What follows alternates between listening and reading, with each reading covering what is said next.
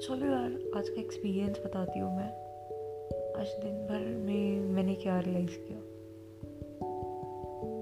आज कुछ फैमिली में कुछ इंसिडेंट्स हुए या बातें हुई जो सिर्फ़ एक इशू के कारण अराइज हुई थी।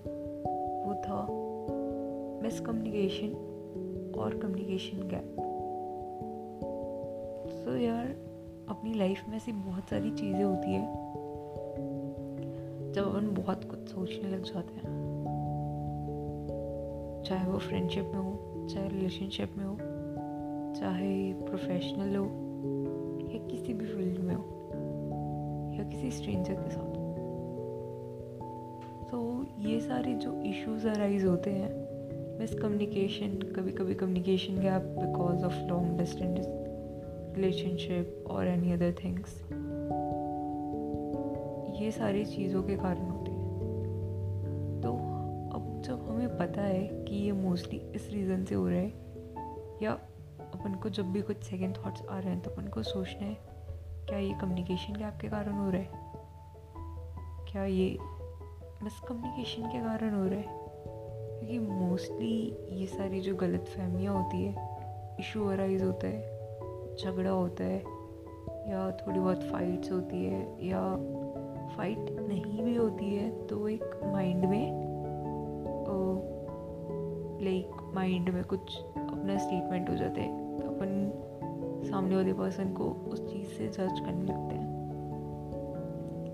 तो यार, मुझे लगता है कि ये सारी चीज़ों का सिर्फ़ एक ही सॉल्यूशन है, वो है कम्युनिकेशन बात करोगे तो बात बनेगी।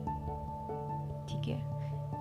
छोटी सी बात है बट बात करना इंपॉर्टेंट है। लाइफ के कितने भी छोटे से बड़े जितनी भी प्रॉब्लम्स है, उसका सॉल्यूशन निकल सकता है।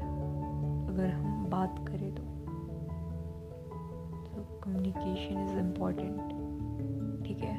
नेक्स्ट टाइम कभी भी किसी के साथ कुछ मैटर हो रहा है, एक बार बात कर लो। अंदर की भड़ास निकाल लो। सामने वाले की सुन लो। एंड यस अगर उसके बाद कंक्लूजन निकलना होगा तो निकल जाएगा। नहीं निकलना होगा तो क्लोजर मिल जाएगा। ठीक है? चलो फिर। बस आज की बात इतनी ही, और मुझे नींद आ रही है। अब जल्दी सोने का प्लान लग रहा है। ठीक है तो फिर मिलते हैं नेक्स्ट एपिसोड में। By the way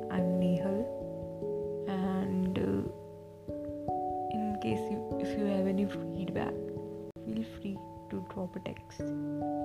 Okay? Bye bye tada